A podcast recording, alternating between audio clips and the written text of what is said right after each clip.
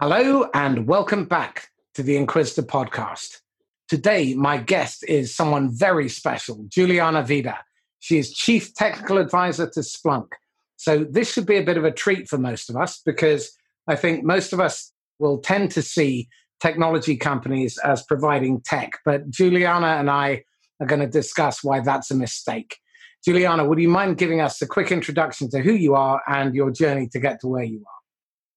Certainly. Thank you, Marcus. Happy to be here with you today.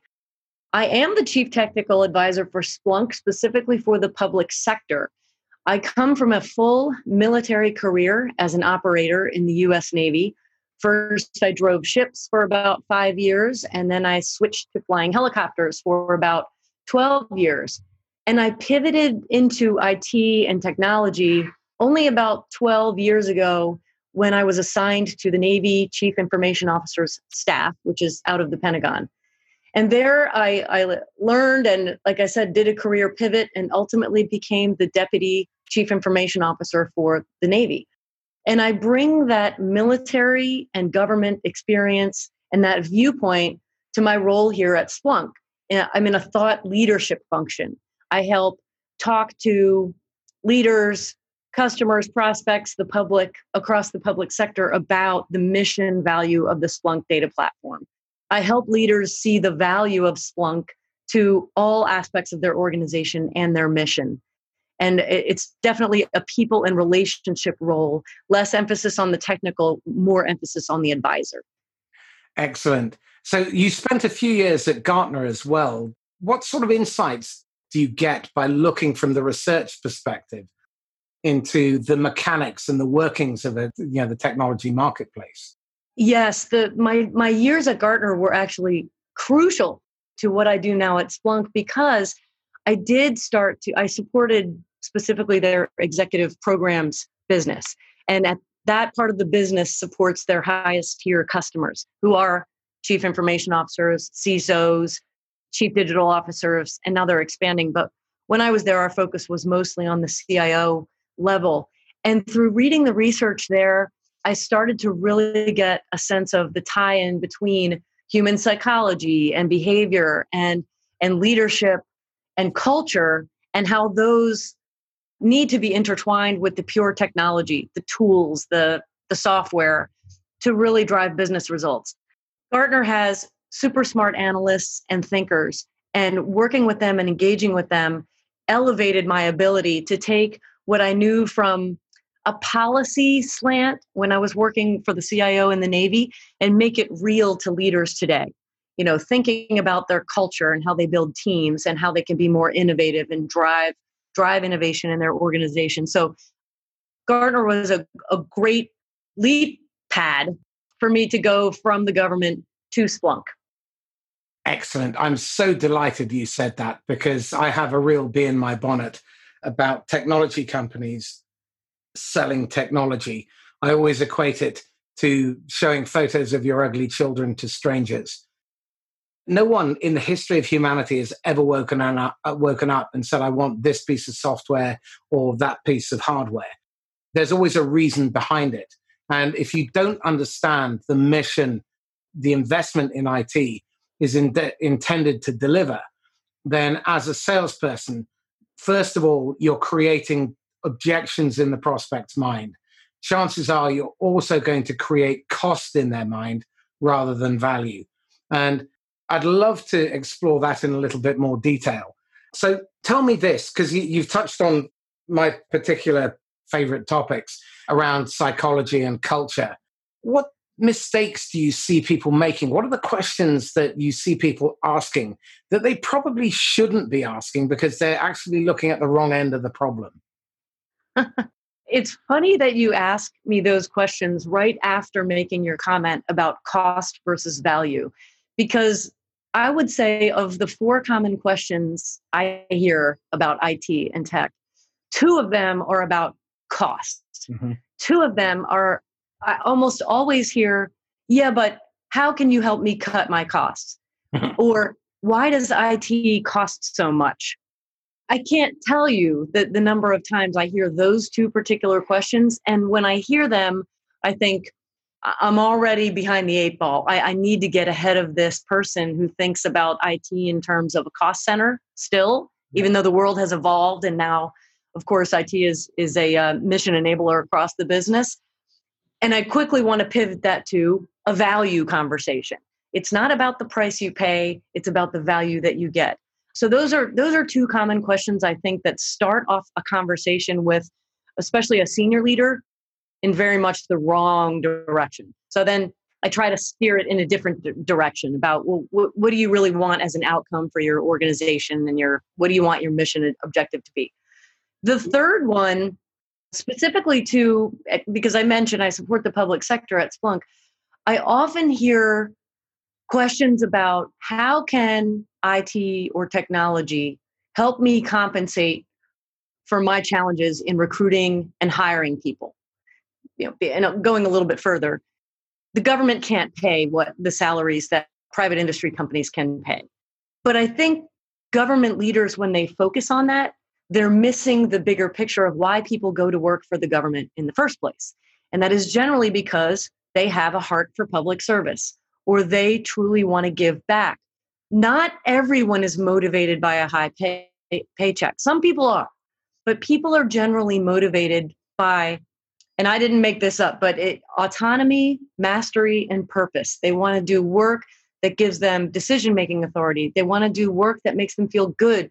And particularly in the government, leaders are often stuck on the, I can't pay people a lot of money. So they want to talk about how technology can help them with that.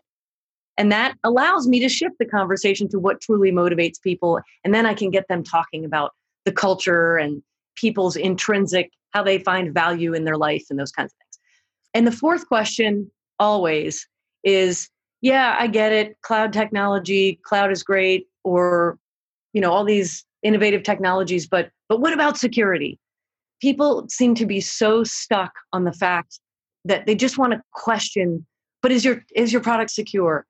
Can it meet my cybersecurity needs? And those are important questions, but they're not the ones that should be getting in the way of how technology can help.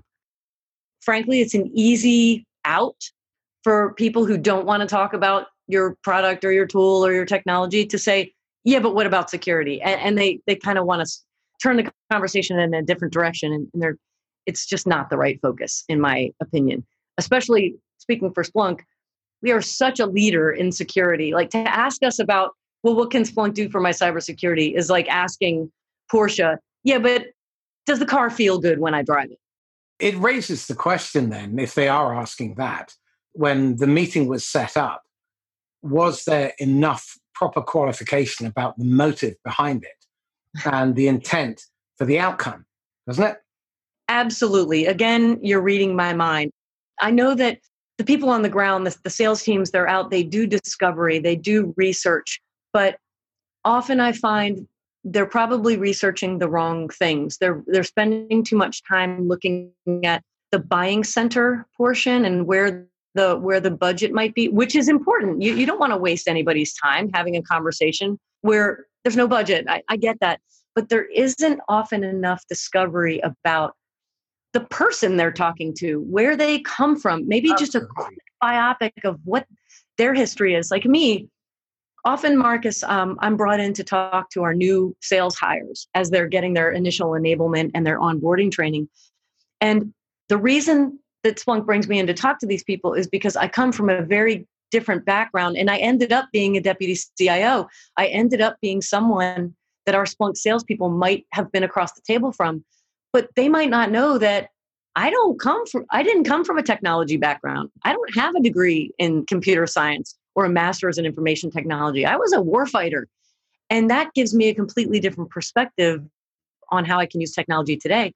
So I try to encourage the salespeople to go dig into those details, not spend all their time doing it, but it's so important to know the person and what their motivations are and why they landed in the seat that they're in. I think often our sales teams assume that especially senior level IT customers have always been in IT and they know everything about software and technology. And that is often not the case. These days CIOs are more from the business. They're more business and operational leaders put into a CIO role. than they were maybe 5 or 10 years ago. So you're absolutely right. I think the discovery is not always exactly what it needs to be. And that unfortunately sets the salesperson up for the wrong kind of conversation, or me for that matter. When they bring me in to have, let's have an executive level conversation, there's a lot of backtracking that I feel needs to be done, because that human element of discovery wasn't already done. I think one of the other threats that creates for you going in is, at some point, if that isn't addressed, then you're going to be sent into Siberia somewhere in the IT department, and you're going to struggle to get out of it.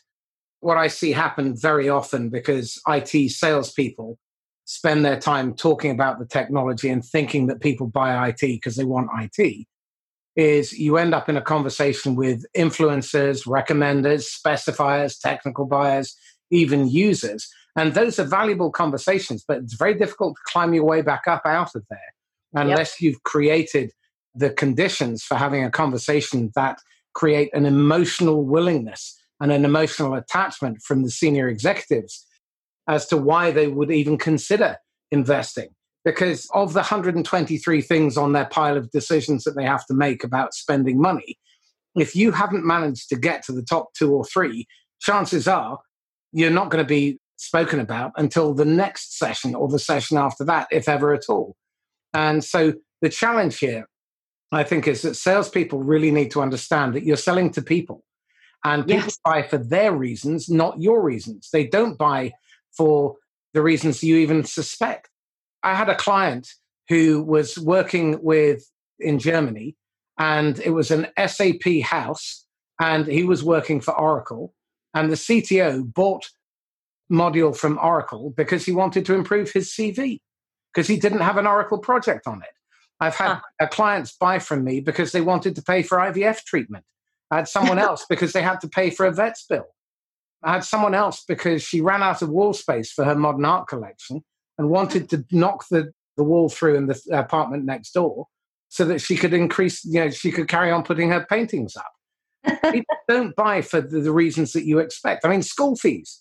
I cannot tell you the number of times people have bought from me because they wanted me as an insurance policy so they could keep paying for school fees.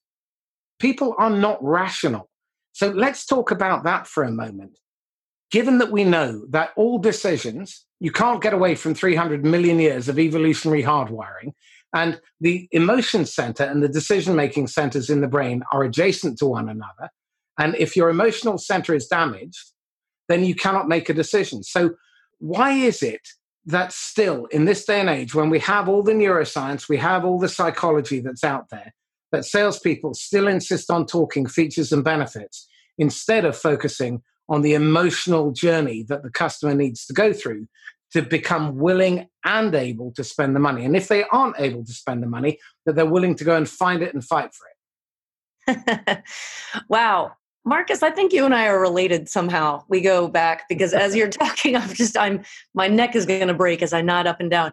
Honestly, I think we have to be fair and also look at the element of people behave the way that they're compensated. In a business, they only have so much time in the day, and it's a much easier thing to look at the slick sheet, the marketing slick sheet on the product, and talk about the bullet points that are there, because you only have limited time with the customer, and you need to sell. If you're a salesperson, that is how you are compensated. That is how you feed your family. That's how you, to your point, that's how you put your kids through college and put art on the wall and all those things. And so I think, given the choice, reps tend to go with, got to sell the product because that's how I make the money. And if I have time to get to all that human-y, neuroscience-y behavior stuff, I will. It's not because they don't want to. I think they're just time limited, and it's easier than digging in and building relationships. I mean, look at just human relationships in general and all the relationships that go sour, even when people want to have a good relationship with the other person. Marriages, you want to love that person, but it becomes very difficult to manage a relationship in a lot of times, even though you're personally invested, and it falls apart. So when you put that into a sales context, it's not hard for me to imagine that if I were on the ground trying to make money in sales, I would probably migrate towards the easier talk about the product, talk about the tool than the build the relationship part. It's not a get out of jail free card. I'm just trying to put myself in the shoes of the sales teams when I interact with them. So am I challenge you? No, please do. Okay. Only 12% of first meetings result in a second meeting globally. 12%, 1 in 8. Now, if you're going to waste 7 out of 8 of the opportunities because you're not focusing on the thing that actually drives the decision to buy, that's a false economy. So my question then, and this is going to hopefully make a few managers and senior sales leaders squirm, is why on God's earth do managers allow their salespeople not to have those conversations? And why are they not training them? Why are they not coaching them on that? Because that, to me, smacks of utter wastefulness.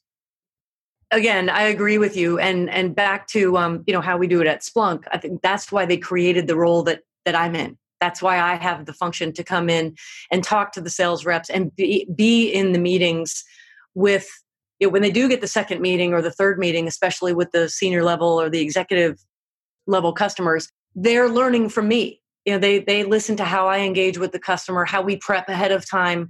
We have, the internal prep call, the kinds of questions that I'm asking. I think that does fit the bill of what you just mentioned, Marcus, in terms of how managers are training their reps to look at the human element. Now, the problem there, of course, is one person isn't scalable, and so my goal is to not give the salespeople the fish, but teach them how to fish, the old adage. Yeah. And we're getting there. We're getting there at Splunk. But I think the creation of a role like mine, the incorporation of people that aren't there to sell the product, but are there to help build the relationship, I think that's a step in the right direction.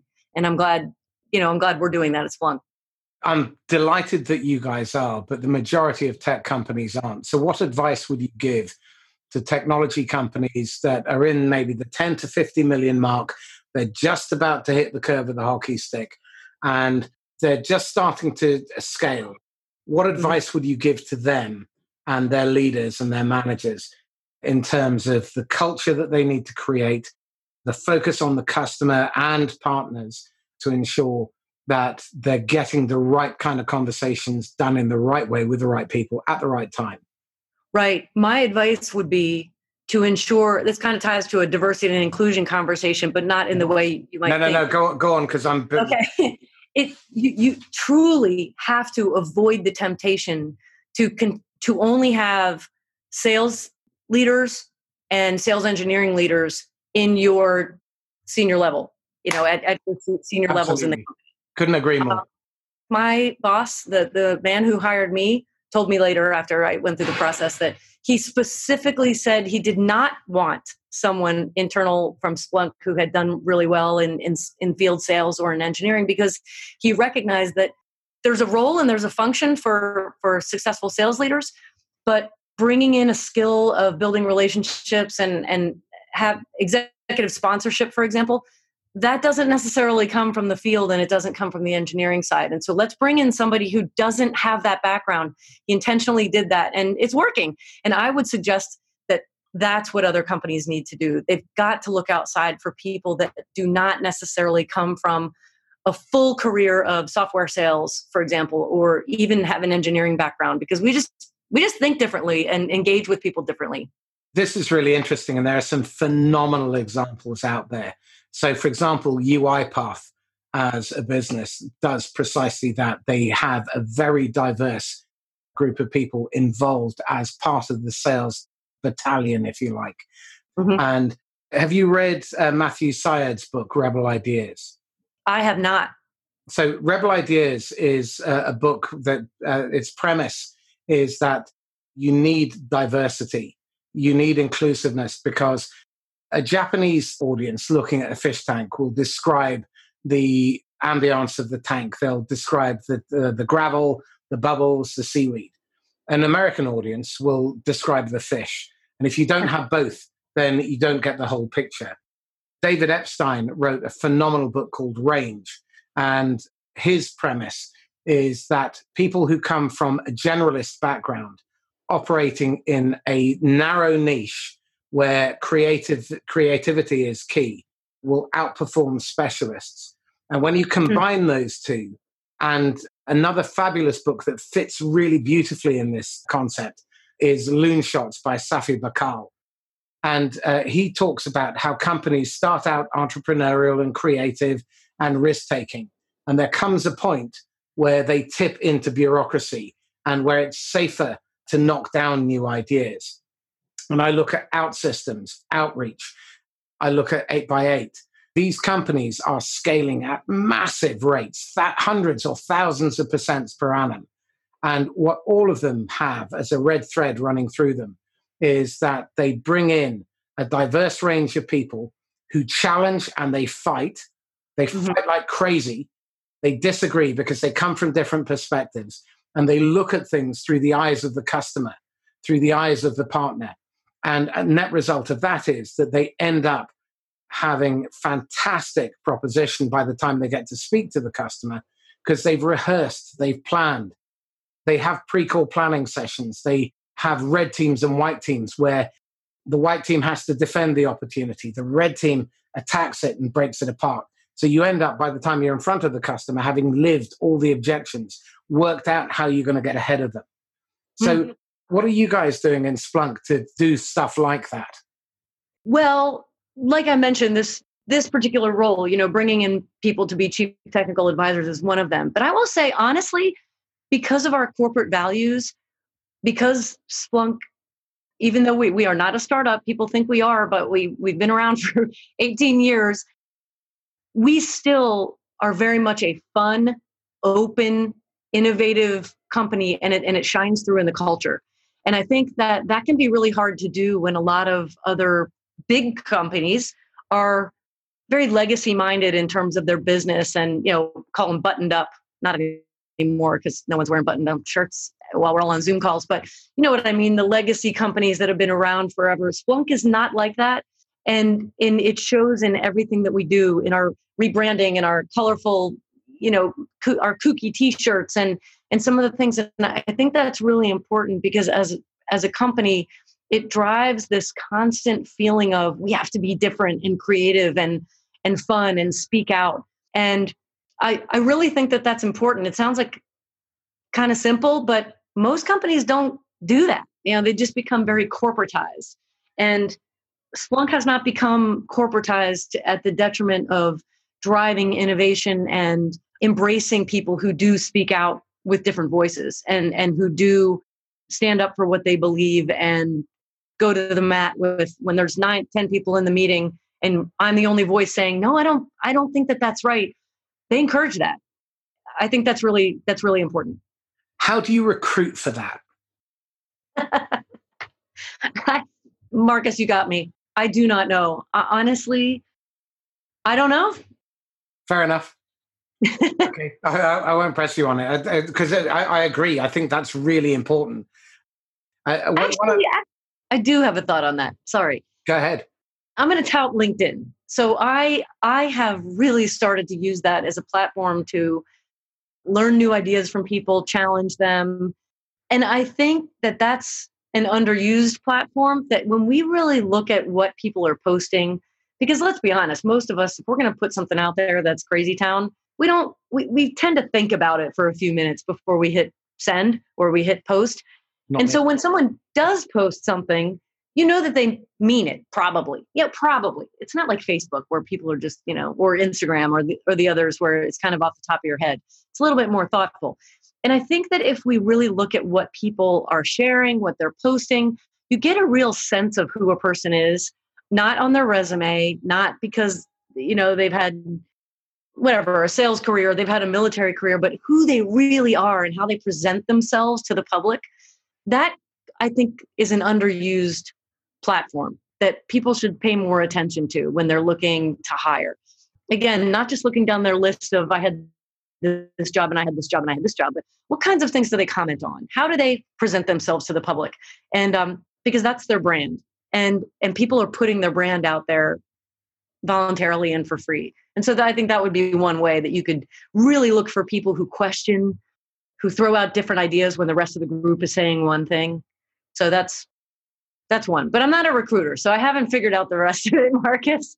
Well, that's all right. I agree with you. I think LinkedIn is an area that people in sales definitely, and also in technical roles, I think it's a perfect opportunity for you to develop your personal brand.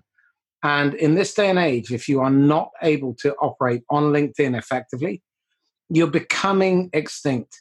And I've worked very hard to develop my personal brand on there. And it's created incredible opportunities. But I'm also incredibly opinionated. And I don't mind getting into a fight with people because I think it's really important that we challenge. Now, from a recruitment perspective, if you are not using LinkedIn to develop your personal brand, then I think you are missing a massive trick. Your LinkedIn profile should not be a resume or a CV. It needs to talk about your customer. It needs to talk about the kind of solutions that you deliver, the value that you bring. And you make your customer the hero. And I think one thing that Splunk has done very well historically is that you made your customer wildly successful. Mm-hmm. And then they scream from the rafters that you have to use Splunk. That's certainly been something that historically that you guys have been very good at. Moving on a little bit, what are the three questions that people should ask you, but they never do? So it all ties into the conversation we've been having. And one of them is, how can I build relationships that matter so I can influence other people? Back to the people. They don't ask about that. How do I actually learn more about people? Or, well, that's it. How do I build relationships that matter? The other one we already talked about is asking questions about, yes, Mr. Customer, I'm here to talk to you about, you know, my product, but could you tell me about yourself? You know, what drives you? How did you get here?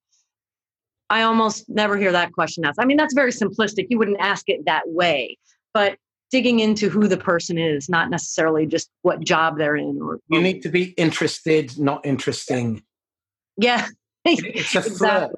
Selling is like the seduction process, but the syntax, the system that they operate is attract, make comfortable, seduce, push away, and have the other person surrender. And that way you never get an injunction or a restraining order. Now, sales is a seduction process. Traction is your marketing, your content, your outreach, your referrals. Making comfortable is agreeing up front what you're going to, why you're there and what you're both trying to achieve. It's creating an adult-to-adult conversation. It's building bonding, rapport, making sure that they're comfortable with you, human being to human being. Too often, salespeople try and dip their hand in your pocket, or they try and show photos of the ugly kids. Until they understand why you might be beneficial to them and that you understand them, what they're trying to achieve, they're not going to buy from you. You'll just be commoditized. Yeah. And then you have to take them through that process where you understand how they're going to, whether they're going to commit and how they're going to commit, what resources, what access you need to have, the financials, the times and timing.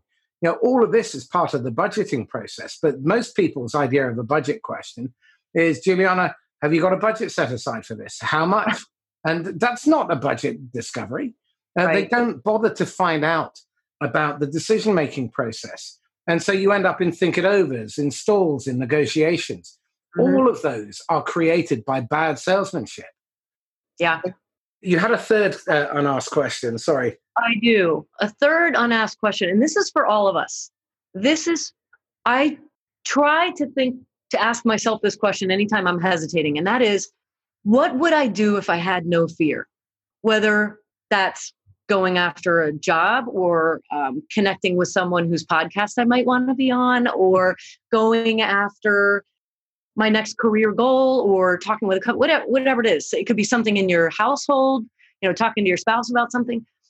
Fear holds us back from so many things. Absolutely. And it could be fear of embarrassment. It could be fear of getting fired, or fear of, you know, for me, I'm a retired military pilot. You know, we have pretty healthy egos. So I have a fear of just looking like I don't have all the answers, or I'm not that cool.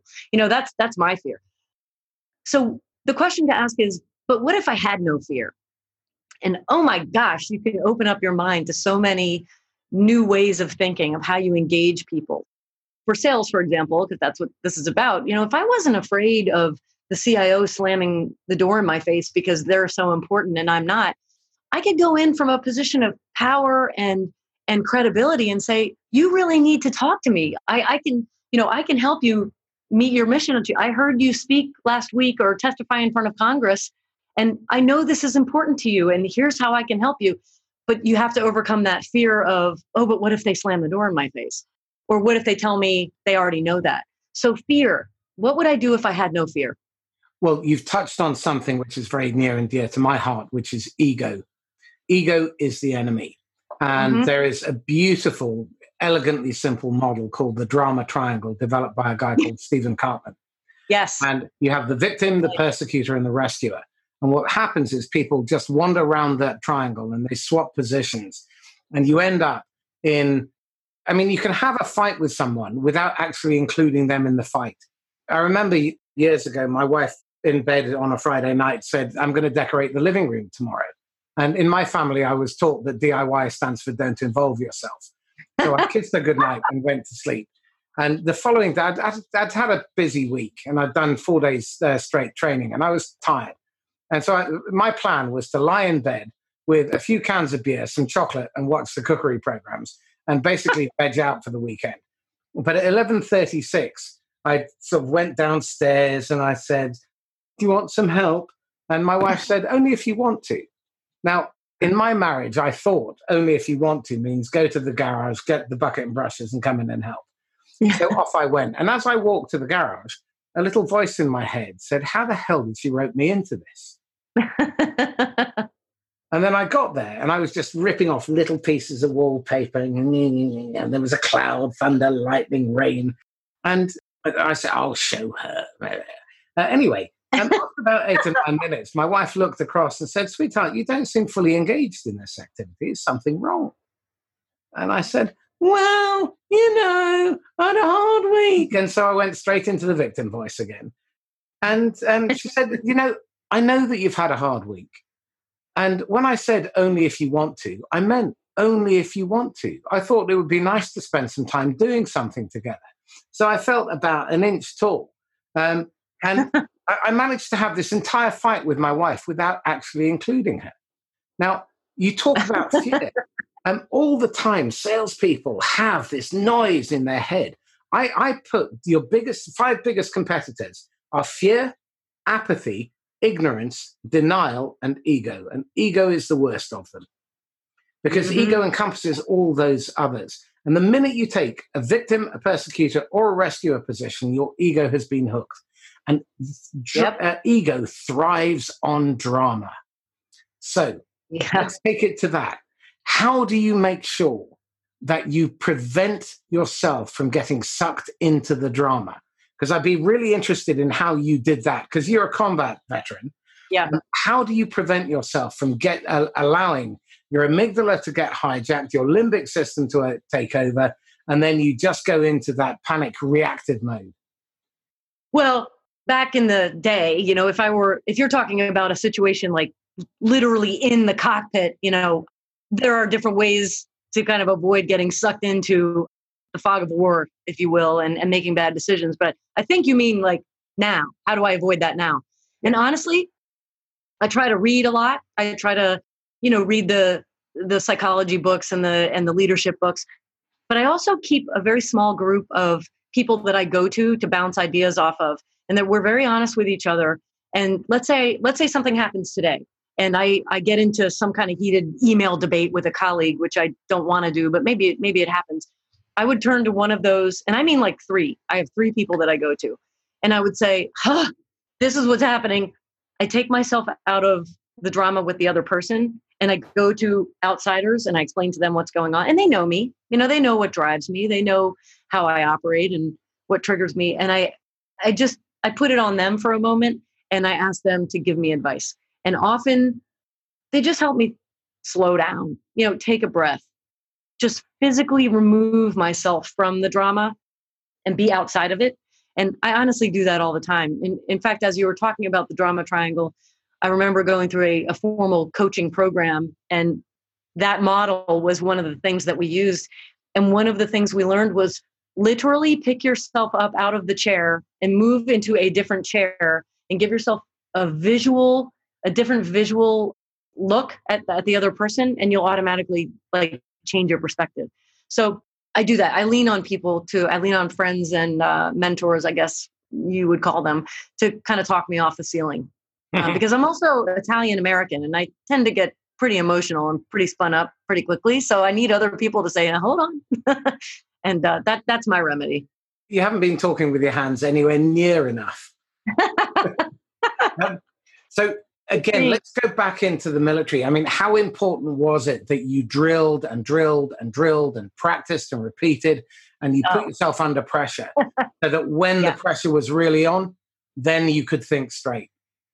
Absolutely. Super, super important. And, the beauty of having been a helicopter pilot is that, and I used to fly, I started out flying in one of the older airframes that the Navy then stopped flying because it was so old. But the beauty of flying is that every time you get in that thing, it's like a car, but really to more of an extent, bad things can happen. Like from the start, fires, leaks, you get called on a rescue to go rescue somebody who's drowning off the coast of San Diego or whatever, every single time. So you're constantly in this mindset of, okay, better know my procedures like the back of my hand. And we would, because when the stuff goes down, I need to have that muscle memory. And that was so important from day one. It was repetition, memorization, holding each other accountable. Like if we, for example, simulated an engine fire while we're flying, we're still flying and there's real stuff to be considered, but we would say ahead of time, we're going to practice there's an engine fire, and the right seat pilot would have to do all the actual pulling of circuit breakers or whatever it was, but the right seat pilot would make sure that person was doing it exactly right. Like, no, you said this word, but you should have said that word. You pulled this circuit breaker first and you should have pulled that one. Holding each other accountable was so important because, like you said, when there actually was an engine fire, there's no time to be thinking about, oh, wait, what was that first step again? And then compartmentalizing everything else, compartmentalizing how scared I am, how frustrated I am, how mad I am, that kind of stuff. So it was super crucial. So thank you for that. So bringing this into the context of selling, how critical is planning, rehearsal, and accountability for salespeople? Well, I think we kind of answered it without answering it. It is what your mind and your body have to rely on when the meeting doesn't go the right way, or someone enters the room that you weren't expecting, or actually this happened to us recently. We got in to see very senior leadership in the Pentagon, the Splunk team did, and we were expecting that. It was a very senior level CIO person. And as we walked in the room, we realized that an undersecretary had also joined, an undersecretary from the agency, which is a big deal. And it could have caught us off guard, but we had prepared. We had who's going to say what, who has what slide, at what point is Juliana going to introduce Mike, that kind of thing. And that was helpful because it could have put us in the tizzy. Not that we're not professionals, but that's just an example of you don't know what's going to happen when you open the door. So preparing your talk track, knowing what you're comfortable with, knowing what you're not comfortable with, and having your other teammate be prepared are so critical because like we said earlier, you may only have one shot. That may be your only meeting, and it may be the only engine fire you ever have to put out. So you better do it right. Absolutely. So that then brings me to the next piece around team selling. So when you are selling as a team, how do you go about making sure that everybody understands their roles, and what do you do to ensure that when someone is going off piste, that you can bring them back on track? Because one wrong word, the timing, or a technical person just suddenly thinking, oh, I just got to give this information, that can kill the sale. How do you make sure that that's taken care of? Well, preparation in general. So let's have one or two prep meetings ahead of time and outline specifically who's going to say what, who's going to cover what slide, at what point do we bring in the tech. But then also having be very honest. If anybody in that group, in that internal planning call doesn't understand or doesn't realize or has a nagging question in their head, they've got to answer it because it could be that one. And for example, what I mean by that is we have this beautiful slide deck, and it's all slicked up, and marketing has looked at it, and it's all great. But if we don't identify who in the sales team or in the group sales team is going to address the most senior person in the room, which is really important in some organizations like the Department of Defense, if we don't identify specifically who that person is, then when we're put on the stage, you know, we could look like a bunch of buffoons that didn't know who we were going to be in front of. So my point is, in the prep calls, everyone has to ask all the questions that they have. And that relies on trust. We have to believe that our partner, our teammates are there to help each other.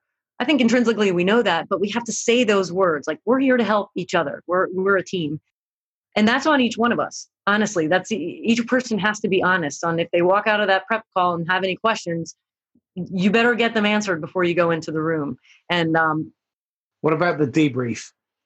Because I know in the military, you prep, then you have a briefing, then you do the actions, you've monitored, then you come out and you debrief. So talk to me about the debriefing process. Well, here's what I'll say about the debriefing. I think this is an area where we can do better, Marcus. I think that, let's just say that.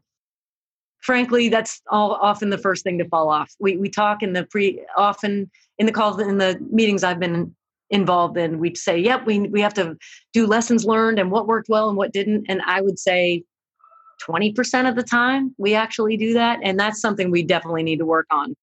We actually had, last year when I joined Splunk, we had our big annual Gov Summit. It's like our big user conference, but for our public sector customers.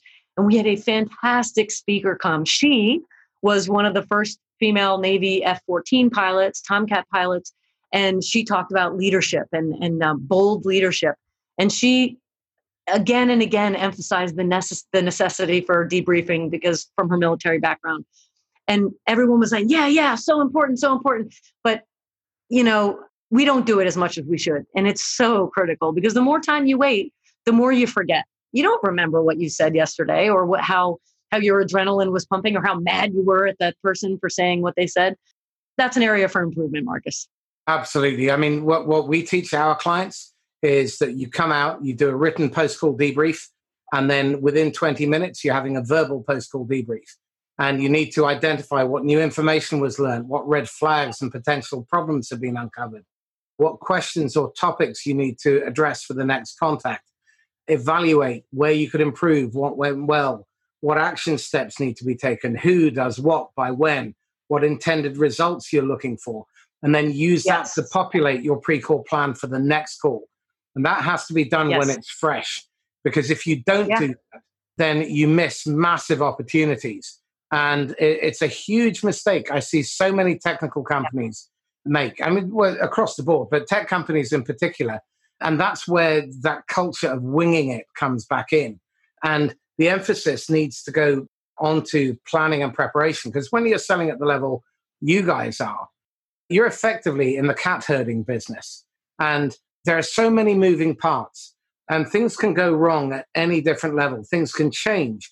And if you haven't done the planning, there's the old military maxim, which is, it's not the plan that matters, it's the plan, because it never survives contact with the enemy. That's right. And Carl von Clausewitz, every salesperson out there needs to read On War by Carl von Clausewitz. If you're not reading that, Sun Tzu, another one. Because if you don't understand that in the heat of the sale, that things will go wrong and you haven't planned for contingencies, you are going to come unstuck. Yeah. That's great. And like going back to the military, as you said, and specifically for aviation, the debrief wasn't just a nice thing to have. It was in the schedule. That is part of the mission. And you don't skip that. You don't know, I'm going to go eat pizza and then come back a half hour later. It was, you get out of the aircraft, you put your gear away, you sit down and you debrief right now. You actually just gave me an idea. And I think I'm going to incorporate into, meetings in the future and scheduling that time, because if it ain't in Outlook, it ain't happening. Absolutely. Well, again, time blocking, another much underused skill. If you time block your calendar and it's in there and it's non-negotiable, like coaching should be, incidentally, because the thing that I've always flabbergasted by is the number of managers who say, oh, I don't have time to coach. Well, you don't have time to coach because you're not damn well coaching. Post-call debriefs, absolutely critical. We're coming to the top of the hour. This has been amazingly insightful. So I'd be delighted if you'd come back for a second round. Tell me something. What are you being influenced by? What are you reading, watching, listening to that you think people should really pay heed to? Okay. I'll be brief. I love Harvard Business Review. I read articles about all different kinds of things, leadership topics and culture, and a lot of it relates to technology these days. Books. This may rub some people the wrong way, but there is a book called Brotopia by Emily Chang. Emily Chang is the host of Bloomberg Technology. She's legitimate, has a technology background. And she wrote a book about a year and a half ago exposing the bro culture of Silicon Valley. And I think it's important because actually kind of now what we're experiencing in the United States with our war on racism, which is real and hard to talk about, she talks about this culture in Silicon Valley of the bros and the startups and all of that. It's a hard topic. Not everyone wants to listen to or learn about, but I think specifically everyone in technology, men, women, everyone need to kind of see some of these dirty stories or dirty secrets of what has gone on in the past. And then two other books. One of them is The Ride of a Lifetime by Robert Iger. He was most recently the CEO of Disney, and he remains in a senior role there, just not specifically CEO. It's a fantastic book about his career, but also how Disney became what it is. There are a lot of leadership issues in there, culture, people type issues, and lessons about working with competitors. In his case, it was Steve Jobs and how that relationship changed over time. And then the fourth book, I always go into this, also maybe controversial, but that's Lean In by Sheryl Sandberg. Especially for women, but especially for people just trying to figure out how to make a difference in their career. And so those are my suggestions. You mentioned a lady when we were prepping, Dori Clark. Tell me a little bit about her book. Yes, Dori Clark she's written several books, but her book entitled Reinventing You, Y-O-U, is the book that helped me change my career trajectory when I was deciding whether to leave the federal government. It's about personal branding. It's about maybe looking at the assumptions you've made about yourself in the past and what you are and aren't good at, and helping to really get clarity on what you are good at and what you should be looking at in a future career or a future endeavor. She's also written Entrepreneurial You. She's written several other books, but she is a fantastic thinker and teacher and coach and mentor. And I highly recommend people go out and dig into her content. Fantastic recommendation. Thank you. Okay, slightly blunt question. You've got a golden ticket and you could go back and advise the idiot Juliana, age 23, and you could whisper in her ear. What choice bit of wisdom would you whisper in her ear? I would say, be more confident. When people tell you you're good at something, believe them and leverage that strength. Don't spend so much time wondering, yeah, but what about the time I didn't do it right? Or, oh, are you sure? I wasted years with that negative self-talk. And I wish I hadn't. I wish I had just been more, not rude or obnoxious, but just more confident. Two books in that case that you might enjoy. One is called What You Say When You Talk to Yourself by Shad Helmstetter. And it's probably out of print, or it is out of print. It'll probably cost you anywhere between $100 and $150 to get hold of it. And it's How to Run Your Own Life by Ute Meininger. Nice. It's all about TA. And it's a Martian comes to Earth and he explores just how crazy we are as a species. I love it. Thank you. Those two books would be great. Okay, final question then. What are you struggling with? What are you wrestling with at the moment?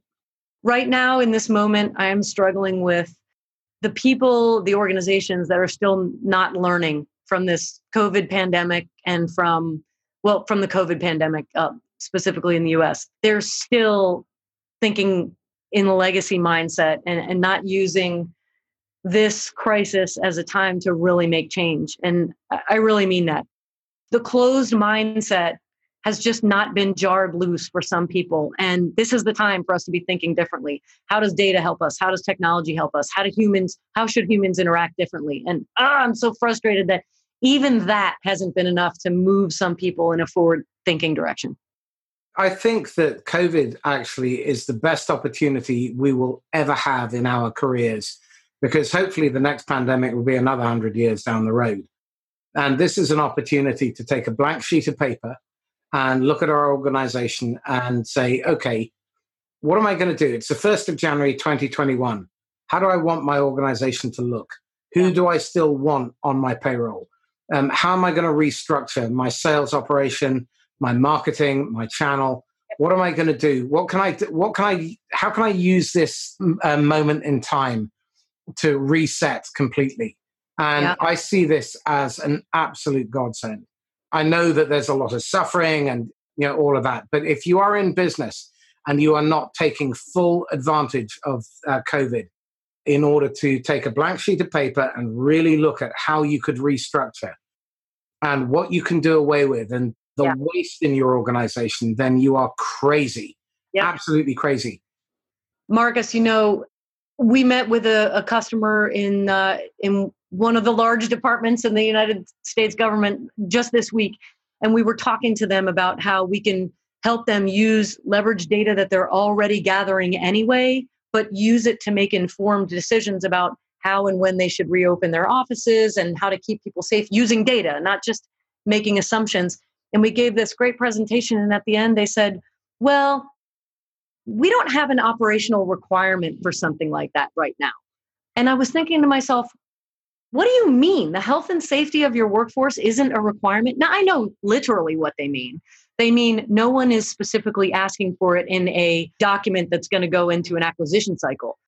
They need to be thinking about how they can change the environment for better. And I couldn't believe it.